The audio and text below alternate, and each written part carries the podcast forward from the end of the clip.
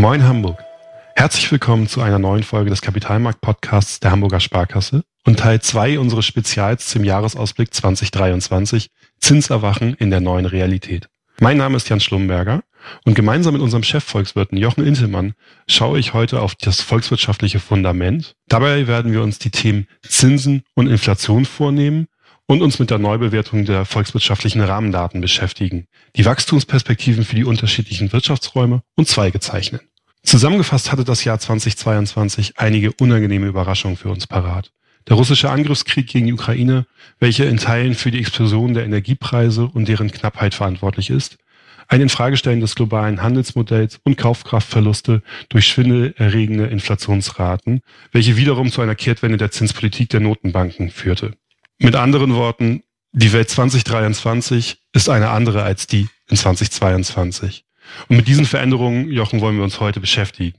Hallo erstmal, ich habe ganz vergessen, dir die Möglichkeit zu geben, moin zu sagen. Moin Jan, ich grüße dich. Für die Anlagestrategie bedeuten solche Umbruchphasen ja ganz häufig, je mehr Unsicherheit, desto mehr gehen wir in eine strategische langfristige Ausrichtung und je weniger in eine taktische kurzfristige Ausrichtung. Für die Volkswirtschaft bedeutet es ja, wir müssen die bestehenden Modelle und Ideen neu bewerten. Ein wesentlicher Faktor für solche Modelle ist ja der zurückgekehrte Zins. In der Vermögensanlage, auch hier nochmal der Schwenk, ist er wieder zu einer echten Alternative geworden, auch wenn er kurzfristig doch weit hinter den Inflationsraten zurückbleibt. Gib uns doch mal gerne eine Einschätzung, welche Entscheidungen der Zentralbanken können wir vielleicht in der Zukunft erwarten? Welchen Raum haben die Zentralbanken überhaupt noch, um sich zwischen dem oder im Kampf der Inflation und Rezession zu bewegen und zu manövrieren? Naja, die Notenbanken kämpfen seit Mitte vergangenen Jahres in Europa und seit März vergangenen Jahres in den USA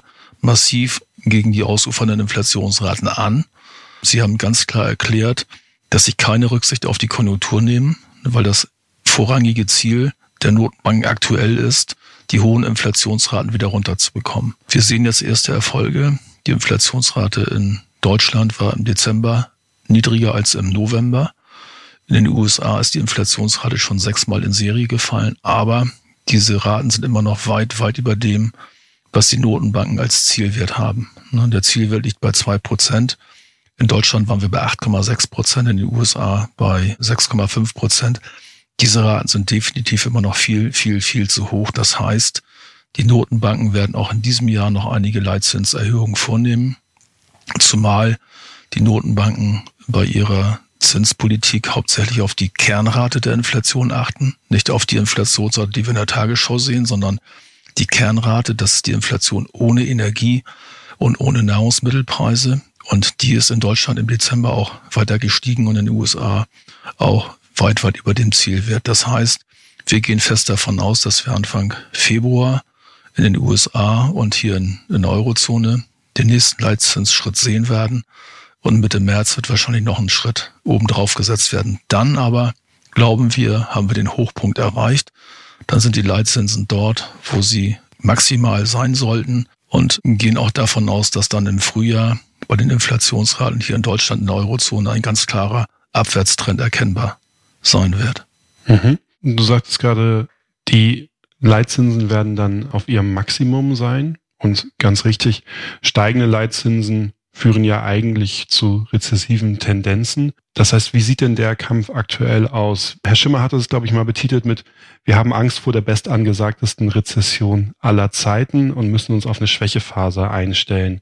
Das heißt, ist dieser Gedanke dann schon wieder etwas abgemildert?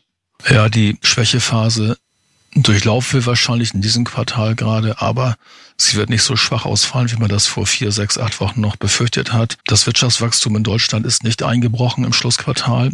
Im Gegensatz, es müsste sogar etwas besser geworden sein. Die Wachstumsrate im vergangenen Jahr war bei 1,9 Prozent in Deutschland. Wenn wir jetzt im ersten Quartal 2023 eine schrumpfende Wirtschaftstätigkeit durchlaufen, wovon ich fest ausgehe. Dann gibt es aber ganz klare Signale der Frühindikatoren, dass wir im Frühjahr eine Erholung vor uns haben. Das heißt, der befürchtete Einbruch der Wirtschaft hier in Deutschland wird nicht so tief sein, wie man das befürchtet hat. Liegt wahrscheinlich auch daran, dass die Gasmangellage, wie man das nannte, mit hoher Wahrscheinlichkeit nicht zustande kommt Die Gasspeicher sind gut gefüllt. Das Wetter ist relativ mild verglichen mit, mit, mit früheren Jahren und das kommt natürlich allen entgegen. Die Energiepreise sind auch wieder kräftig gefallen. Der Gaspreis ist deutlich zurück. Der Ölpreis hat sich stabilisiert im Bereich um 80 Dollar herum. Also es ist eine gewisse Entspannung da. Das heißt, die Rezessionssorgen sind deutlich geringer, als man sie im Herbst noch hatte. Und die Inflationssorgen haben auch abgenommen. Aber ich würde sagen, bei der Inflationsrate haben wir eine Entspannung und noch keine Entwarnung zu erwarten. Mhm. Wenn wir auf der globalen Ebene uns die Wachstumsperspektiven und Prognosen anschauen, war ja normalerweise die Wirtschaftsleistung aus China immer ein Garant dafür, dass wir hier höhere Zahlen gesehen haben. Jetzt hat die chinesische Gesellschaft und Regierung jedoch ganz klar mit den Folgen ihrer von Corona und ihrer Corona-Politik äh, hart zu kämpfen gehabt und damals ihre Aussichten etwas gedämpft. Was können wir denn jetzt in Zukunft aus dem asiatischen Bereich erwarten? Also überraschend war ja die 180-Grad-Wende mhm. der chinesischen äh, Corona-Strategie von null Covid auf jetzt Lockerungen, breite Lockerungen. Man hat, glaube ich, erkannt, dass man Wachstum generieren muss, um erfolgreich sein zu können in, in diesem Jahr. Im letzten Jahr, also in 2022, ist die chinesische Wirtschaft um drei Prozent gewachsen. Ich gehe fest davon aus, dass wir in diesem Jahr eine deutlich höhere Wachstumsrate sehen werden. Na, also wenn die Lockerungen komplett umgesetzt worden sind und China wieder einigermaßen normal funktioniert, glaube ich, werden wir ein sehr starkes zweites Quartal sehen. Und äh, ich rechne damit, dass die chinesische Wirtschaft dieses Jahr um mindestens vier Prozent wachsen wird, vielleicht sogar noch ein bisschen mehr. Mhm. Der größte weltwirtschaftliche Widersacher Chinas ist ja oder sind ja die USA. In 2022 haben wir das erste Mal seit 20 Jahren erlebt, dass es zu einer Parität zwischen Euro und Dollar gekommen ist, nämlich dass ein Euro genau ein US-Dollar wert war. In den USA steht in Zukunft auch wieder eine Wahl an, die einiges an Brisanz mit sich bringen könnte. Was haben wir denn aus diesem Wirtschaftsraum zu erwarten? Was haben wir vielleicht auch aus dem Konflikt zwischen den USA, also dem Handelskonflikt zwischen den USA und China zu erwarten und für die Währung? In den USA sieht es momentan deutlich besser aus, ich sag mal, als in Europa. Und die Amerikaner haben den riesen Vorteil, dass sie bei der Energieversorgung autark sind. Also das Öl und das Gas, was in Nordamerika verbraucht wird, wird auch dort gefördert. Man muss keine unsicheren und äh, teilweise extrem teuren Importe bewerkstelligen. Also die USA als Energieselbstversorger haben einen riesen strategischen Vorteil gegenüber Europa. Du hast es vorhin angesprochen, die Rivalität China, USA, mhm. die wird uns wahrscheinlich im ganzen Jahrzehnt begleiten. Also der Kampf um die globale Pole Position, der wird weitergehen. Die Amerikaner äh, haben eine gewisse Eindämmungsstrategie begonnen, indem seit einigen Monaten Computerchips der mhm. neuesten Generation nicht mehr nach China geliefert dürfen, weil sie Angst haben, dass die Aufholjagd Chinas doch schneller geht, als man das befürchtet hat. Also die USA versuchen alles, die Weltmacht Nummer eins zu bleiben, militärisch, ökonomisch und politisch. Aber du hast es angesprochen, sie haben ein internes Problem. Ne, die, die Spaltung, die politische Spaltung der amerikanischen Bevölkerung ist in der Tat mit Sorgen zu sehen.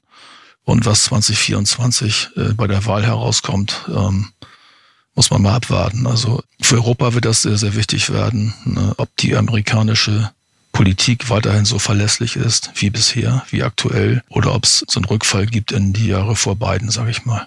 Mhm. Die protektionistischen Maßnahmen, die du gerade angesprochen hattest, eigene Chipherstellung, ähm, Chips dürfen nicht mehr nach China geliefert werden, beruhen ja auch ein bisschen auf Beidseitigkeit und hemmen damit den globalen Handel. Das ist eine Tendenz, die wir, glaube ich, weltweit erkennen können, nicht nur zwischen China und den USA. Wie, wie schätzt du das ein? Wie wird sich das in Zukunft weiterentwickeln? Ja, diese Deglobalisierung, wie man diesen Prozess nennt, wird langfristig dazu führen, dass wir weniger Wachstum haben werden und höhere Inflationsraten in Kauf nehmen müssen.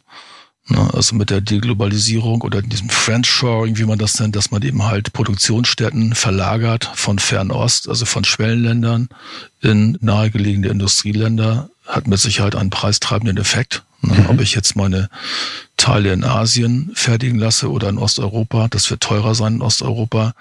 In den USA wird überlegt, dass man Fertigungen wieder in die USA zurückholt. Die Lohnkosten sind in den USA völlig anders als in, in allen Schwellenländern. Das heißt, diese Zurückverlagerung der Produktion nach Hause oder in die Nähe wird dazu führen, dass die die Verbraucherpreise langfristig höher bleiben, als man das in den vergangenen 20 Jahren gewohnt ist.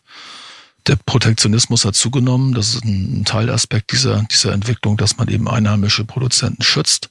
Ne? Mit Zöllen beispielsweise, mit anderen sogenannten nicht tarifären Handelshindernissen. Also unterm Strich wird es dazu führen, dass wir wahrscheinlich weniger Wachstum sehen werden durch den abnehmenden Welthandel und auch höhere Inflationsraten in Kauf nehmen müssen. Mhm. Die USA haben den Vorteil, sie können äh, die Rohstoffe und besonders zur Energiegewinnung selber produzieren. Diese Gegebenheit haben die meisten europäischen Länder nicht, allen voran Deutschland, das gerade durch seine Abhängigkeit vom russischen Gas in der Vergangenheit aufgefallen ist bzw. bestochen hat. Dadurch sind wir auch besonders von den Verwerfungen an den Energiemärkten betroffen. Wie siehst du die Perspektiven für die Eurozone? Deutlich verhaltener als die Perspektiven in Nordamerika. Mhm. Du hast es gesagt, wir haben kaum Rohstoffe, wir müssen alles importieren, ne, ähm, sei es metallische Rohstoffe, sei es energetische Rohstoffe wie Öl und Gas. Und das wird ein strategischer Nachteil bleiben im ganzen Jahrzehnt, in den, in den ganzen 20er Jahren. Das Geschäftsmodell in Deutschland muss umgebaut werden. Wir haben uns jahrzehntelang darauf verlassen, dass wir billige Energie bekommen, dass wir einen freien Welthandel haben, dass wir also unsere Produkte weltweit problemlos vermarkten können. Beides wird nicht mehr so gegeben sein, wie man das eben halt gewohnt war. Das heißt, dieser Umbau des deutschen Geschäftsmodells wird einmal sehr teuer sein ne, und wird wahrscheinlich auch vorübergehend Wachstum kosten. In der Eurozone als Ganzes gibt es das große Problem, dass politische Gemeinsamkeiten nicht so ausgeprägt sind wie, ich sag mal, in den USA oder anderen, in anderen Staaten. Entscheidungen dauern sehr lange, Entscheidungsfindungen sind sehr kompliziert. Und vor dem Hintergrund, wenn man mal diese drei großen Wirtschaftsregionen anschaut, China im Osten, Nordamerika im Westen, dazu zähle ich dann Mexiko, USA und, und Kanada zusammen als Wirtschaftsregion, und Europa in der Mitte, dann würde ich mal sagen, hat Europa mit Abstand die schlechtesten Karten aller drei großen Wirtschaftsregionen. Mhm. Ein großes Problem in, in Europa und den Euro-Staaten war ja eine überbordende Verschuldung der Staatshaushalte. Jetzt löst sich das Problem durch die Inflationsraten ja so ein bisschen von alleine. Wie wird sich die Verschuldungssituation, die ja dann am Ende auch Manövriermasse sind, um auf entsprechende Veränderungen reagieren zu können, wie wird sich die Verschuldungssituation hier entwickeln? Also die Schulden sind massiv ausgeweitet worden in den vergangenen Jahren im Zuge der Bekämpfung der unterschiedlichen Krisen. Mhm. Das war in der Regel so. Die Staaten haben Hilfs Hilfsprogramme aufgelegt, kreditfinanzierte Hilfsprogramme. Die Notenbanken haben geholfen mit sehr, sehr niedrigen Zinsen. Diese Zeit ist vorüber. Wenn jetzt die Zinsen weiter steigen sollten, dann werden die Staaten mit hohen Schulden irgendwann Probleme kriegen, mhm. bezogen auf ihren Haushalt weil der Zinsdienst immer teurer wird. Mhm. Kurzfristig sehe ich da noch keine großen Probleme, weil die meisten Regierungen haben die letzten fünf, sechs zinslosen Jahre genutzt, um ihre Kredite oder ihre auslaufenden Anleihen zu refinanzieren, langfristig zu refinanzieren zu sehr, sehr, sehr niedrigen Zinsen. Nur in einigen Jahren laufen auch die wieder aus. Dann müssen die refinanziert werden zu höheren Zinsen und das dürfte dann, dann Probleme bringen. Grundsätzlich werden alle Staaten interessiert sein an sehr, sehr niedrigen Zinsen. Mhm. Die Notenbanken, wir haben es vorhin gesagt, sind momentan dabei, die Leitzinsen zu erhöhen. Das heißt, es ist so, es ist ein Konflikt, der sich da abspielt. Na, Gott sei Dank sind die Notenbanken unabhängig, sind nicht auf Weisungen der Regierung angewiesen. Aber man hört es hin und wieder auch schon mal in der Diskussion, dass diese Unabhängigkeit der Notenbank doch hier und da mal in, in Frage gestellt wird. Und das wäre sehr sehr gefährlich, ne, weil dann das Vertrauen letztendlich in die Notenbank und in die Währung in Gefahr geraten könnte. Mhm. Wir hatten das ganz am Anfang. Notenbanken haben eine Kehrtwende in der Zinspolitik gemacht. Der Zins ist zurück. Das sollte mittlerweile jedem aufgefallen sein. Und wenn wir uns dann nochmal einen Markt anschauen, der in diesem Jahr wirklich nur eine einzige Richtung kannte. Und wenn man es vorher nicht zu 100 Prozent mit Sicherheit sagen konnte, wissen wir es doch jetzt sehr, sehr genau. Der Kryptomarkt und die Cryptocurrencies, die mögen die Rückkehr des Zinses wirklich gar nicht. Die sehen da keinen positiven Moment drin. Der Bitcoin als Leitwährung oder ich betitel ihn jetzt mal als Leitwährung, hat sich in 2022 fast halbiert. Auch wenn er in den, in den letzten Wochen wieder etwas zurückgekommen ist, eine wirkliche Kehrtwende ist da auch nicht in Sicht. Wie bewertest du diese Gegebenheit? Naja, Bitcoin und Ethereum haben vergangenen Jahr ungefähr zwei Drittel an Wert eingebüßt. Mittlerweile haben sie sich gefangen, stabilisieren sich auf einem relativ niedrigen Niveau. Die Frage ist, wie geht es weiter? Immer mehr Marktteilnehmer oder Marktbeobachter fordern, dass auch der Kryptomarkt reguliert wird, wie andere Finanzmärkte. Damit könnte man wieder Vertrauen in diese sogenannten Währungen herstellen. Es gibt eine andere Sichtweise derjenigen, die sagen, warum überlässt man den Kryptomarkt nicht sich selbst? Mhm. Kann sich vielleicht selber weiter schädigen, zerstören. Das Problem ist das Vertrauen. Das mhm. Vertrauen mhm. ist erodiert in diese sogenannten Währungen. Große Plattformen gibt es nicht mehr. Einige Leute stehen vor Gericht. Hin und wieder verschwinden große Vermögen, sage ich mal. Also von daher, das ist ein salopp formuliert Wildwestmarkt, völlig unreguliert. Aber der Grundgedanke aller Kryptowährungen ist der gewesen, dass dieser Markt unreguliert sein soll. Mhm. Frei von Notenbankentscheidungen, von Aufsichtsbehörden, völlig freier Markt, nur Angebot und Nachfrage unterworfen. Und das haben wir im vergangenen Jahr gesehen. Da war die Nachfrage geringer als das Angebot und die Preise sind dementsprechend kollabiert. Wie es weitergeht, weiß ich nicht. Auf jeden Fall wird dieser Markt nur Menschen vorbehalten sein, die ein extrem ausgeprägtes Risikobewusstsein mit sich bringen. Als der Markt noch etwas mehr im Kommen war, gab es ja auch erste Bestrebungen. Ähm, ich glaube, die Chinesen waren da sehr, sehr führend drin, ähm, auch für Zentralbankgelder quasi den Kryptomarkt für sich zu nutzen und Digitalwährungen neu aufzusetzen und zu generieren. Haben sich diese Bestrebungen dann mittlerweile auch wieder erledigt oder werden die weiter verfolgt? Also die Bestrebungen gehen weiter. Die Europäische Zentralbank arbeitet an einem E-Euro, mhm. an einem elektronischen Euro. Ich vermute mal, das wird noch so zwei, drei, vielleicht vier Jahre dauern, bis er eingeführt wird. Es gibt noch sehr, sehr viele grundsätzliche Fragen zu klären. Aber der E-Euro ist praktisch eine Ergänzung zum bisher bekannten Euro, sage ich mal, den man als Geldschein oder über, über Konten äh, transferieren kann. Es ist kein Ersatz, sondern einfach eine Ergänzung. So ist es zumindest von der EZB geplant. Und ich vermute mal, dass in ein paar Jahren wird man den, den E-Euro parallel zum haptischen, zum, zum normalen Euro verwenden mhm. können. Andere Notenbanken sind da ebenfalls engagiert. Digitale Währungen der Notenbanken haben aber ein anderes, anderes Fundament als alle alle Krypto. Ein bisschen stabiler vielleicht. das sind Währungen der Notenbanken. Da stehen die Notenbanken hinter. Ne? Also mhm. Die sind sicher. Mhm. Das ist der Unterschied. Genau. Ich kam nur darauf, weil sie aus dem Hype, der um Cryptocurrencies herum generiert wurden, dass sich daraus diese Ideen geschaffen haben. Nicht, dass sie dieselbe, dasselbe Prinzip verfolgen. Ja, und einen Aspekt kann man vielleicht nochmal anfügen. Ich weiß noch, vor zwei, drei Jahren wurde immer gesagt, diese Crypto-Assets sind eine sehr gute Versicherung gegen Inflation. Mhm. Wir haben es im letzten Jahr gesehen, also die Inflationsraten schossen nach oben. Eigentlich hätten die Crypto-Assets zumindest konstant bleiben müssen. Ja, ich habe es vorhin gesagt, zwei Drittel sind den Bach runtergegangen. Also Kryptowährungen sind keine Versicherung gegen Inflation. Das ist definitiv bewiesen im vergangenen Jahr. Das stimmt. Was auch als Versicherung für Inflation zumindest mal gegolten hat oder in Teilen gilt, ist das Thema Rohstoffe, richtig? Und die äh, haben nochmal eine ganz besondere Brisanz bekommen, ähm, gerade jetzt in der letzten Zeit ähm, und vor dem Hintergrund der anstehenden Energiewende oder gerade laufenden Energiewende. Ähm, hier haben sie nochmal besonders an Bedeutung gewonnen. Magst du uns hier eine Einschätzung geben, wie sich der Markt der Rohstoffe in Zukunft entwickeln werden könnte? Also wir haben ja vor zwei, drei Jahren eine Hosse gesehen. Ganz, ganz stark steigende Rohstoffpreise, Kupfer angefangen bis über alle Metalle hinweg. Die sind im letzten Jahr eingebrochen, die Preise, weil die globale Rezession befürchtet wurde, dass eine deutliche globale Wirtschaftsabschwächung herannahte. Diese Abschwächung wird da sein. Das heißt, die Wachstumsraten werden deutlich geringer ausfallen, als man das früher, früher gewohnt war. Nur mittlerweile sind die Hoffnungen auf eine moderate Abschwächung der Wirtschaft größer geworden. Und die ersten Preise haben sich wieder deutlich erholt. Also Kupfer hat sich wieder erholt, kann man sagen, ist noch längst nicht wieder da, wo es mal war. Wenn man die lange Frist bemüht, würde ich mal sagen, alle Rohstoffe, die für die Energiewende benötigt werden, das sind sehr, sehr viele, werden in den nächsten Jahren knapp und begehrt bleiben. Das heißt, die Preise im Rohstoffsektor müssten tendenziell immer weiter nach oben gehen, wenn man dazu übergeht, die Energiewende tatsächlich mit, mit Schwung umzusetzen. Also Kupfer und andere metallische Rohstoffe dürfen in den nächsten Jahren sich einer deutlich stärkeren Nachfrage erfreuen.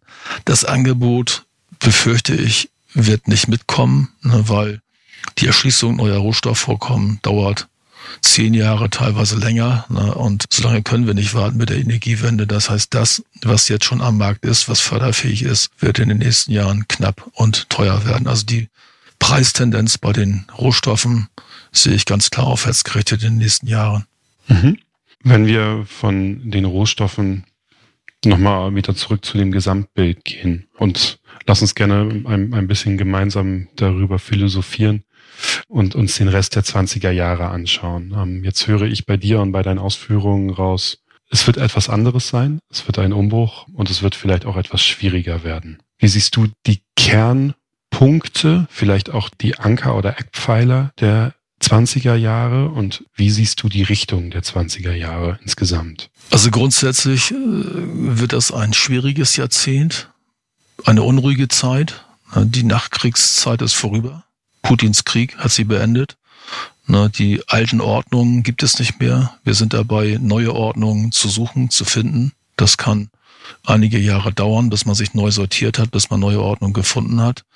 Das dürfte eine holprige Zeit werden in, in vielerlei Hinsicht. Wenn man das langfristig betrachtet, würde ich mal davon ausgehen, dass wir langfristig weniger Wachstum haben werden als in den letzten 20, 30 Jahren und dass wir langfristig höhere Inflationsraten haben werden als in den letzten 20, 30 Jahren. Die Zielwerte bei der Inflation liegen bei zwei Prozent. Ich glaube, in Europa wird man vermutlich so bei zweieinhalb Prozent landen, langfristig gesehen, in den USA noch ein bisschen höher, bei eher drei Prozent. Also weniger Wachstum und mehr Inflation, das ist, glaube ich, die Kernbotschaft der verbleibenden 20er Jahre und damit verbunden weniger Wohlstand als bisher. Mhm. Vielen Dank, Jochen, für die Einschätzung und die Idee der 20er Jahre, die du gezeichnet hast. Die gehe ich in sehr vielen Schritten mit. Ich bin ganz gespannt, wie sich die einzelnen Wirtschaftsräume auch in dieser Phase der Neuorientierung finden werden, wie sich auch die verschiedenen Themen und Trends der 20er Jahre noch auf diese Perspektive auswirken werden. Also du hattest es vorhin angesprochen, das Thema Deglobalisierung, der demografische Wandel, der uns weiter begleiten wird, und besonders, und das wird vielleicht die größte Herausforderung der 20er Jahre, das Thema Energiewende und der Kampf gegen den Klimawandel. Und diesen möchte ich auch nochmal zentral in unserem nächsten Podcast, nämlich zu den Trendthemen der 20er Jahre, nochmal mit dem Kollegen Fabian Ewald beleuchten ähm, und darüber sprechen, weil es eben ein ganz, ganz zentrales Element dieser Überlegungen sein wird. Haben wir aus deiner Perspektive etwas vergessen? Habe ich etwas vergessen, dich zu fragen, dass du uns noch gerne mit auf den Weg geben möchtest? Ich würde nochmal abschließend sagen, dass es keinen Grund zu unbegrenztem Pessimismus gibt. Jede Krise birgt auch Chancen. Und ich bin sicher, dass auch hier Chancen entdeckt werden, Chancen genutzt werden, langfristiger Art. Mhm.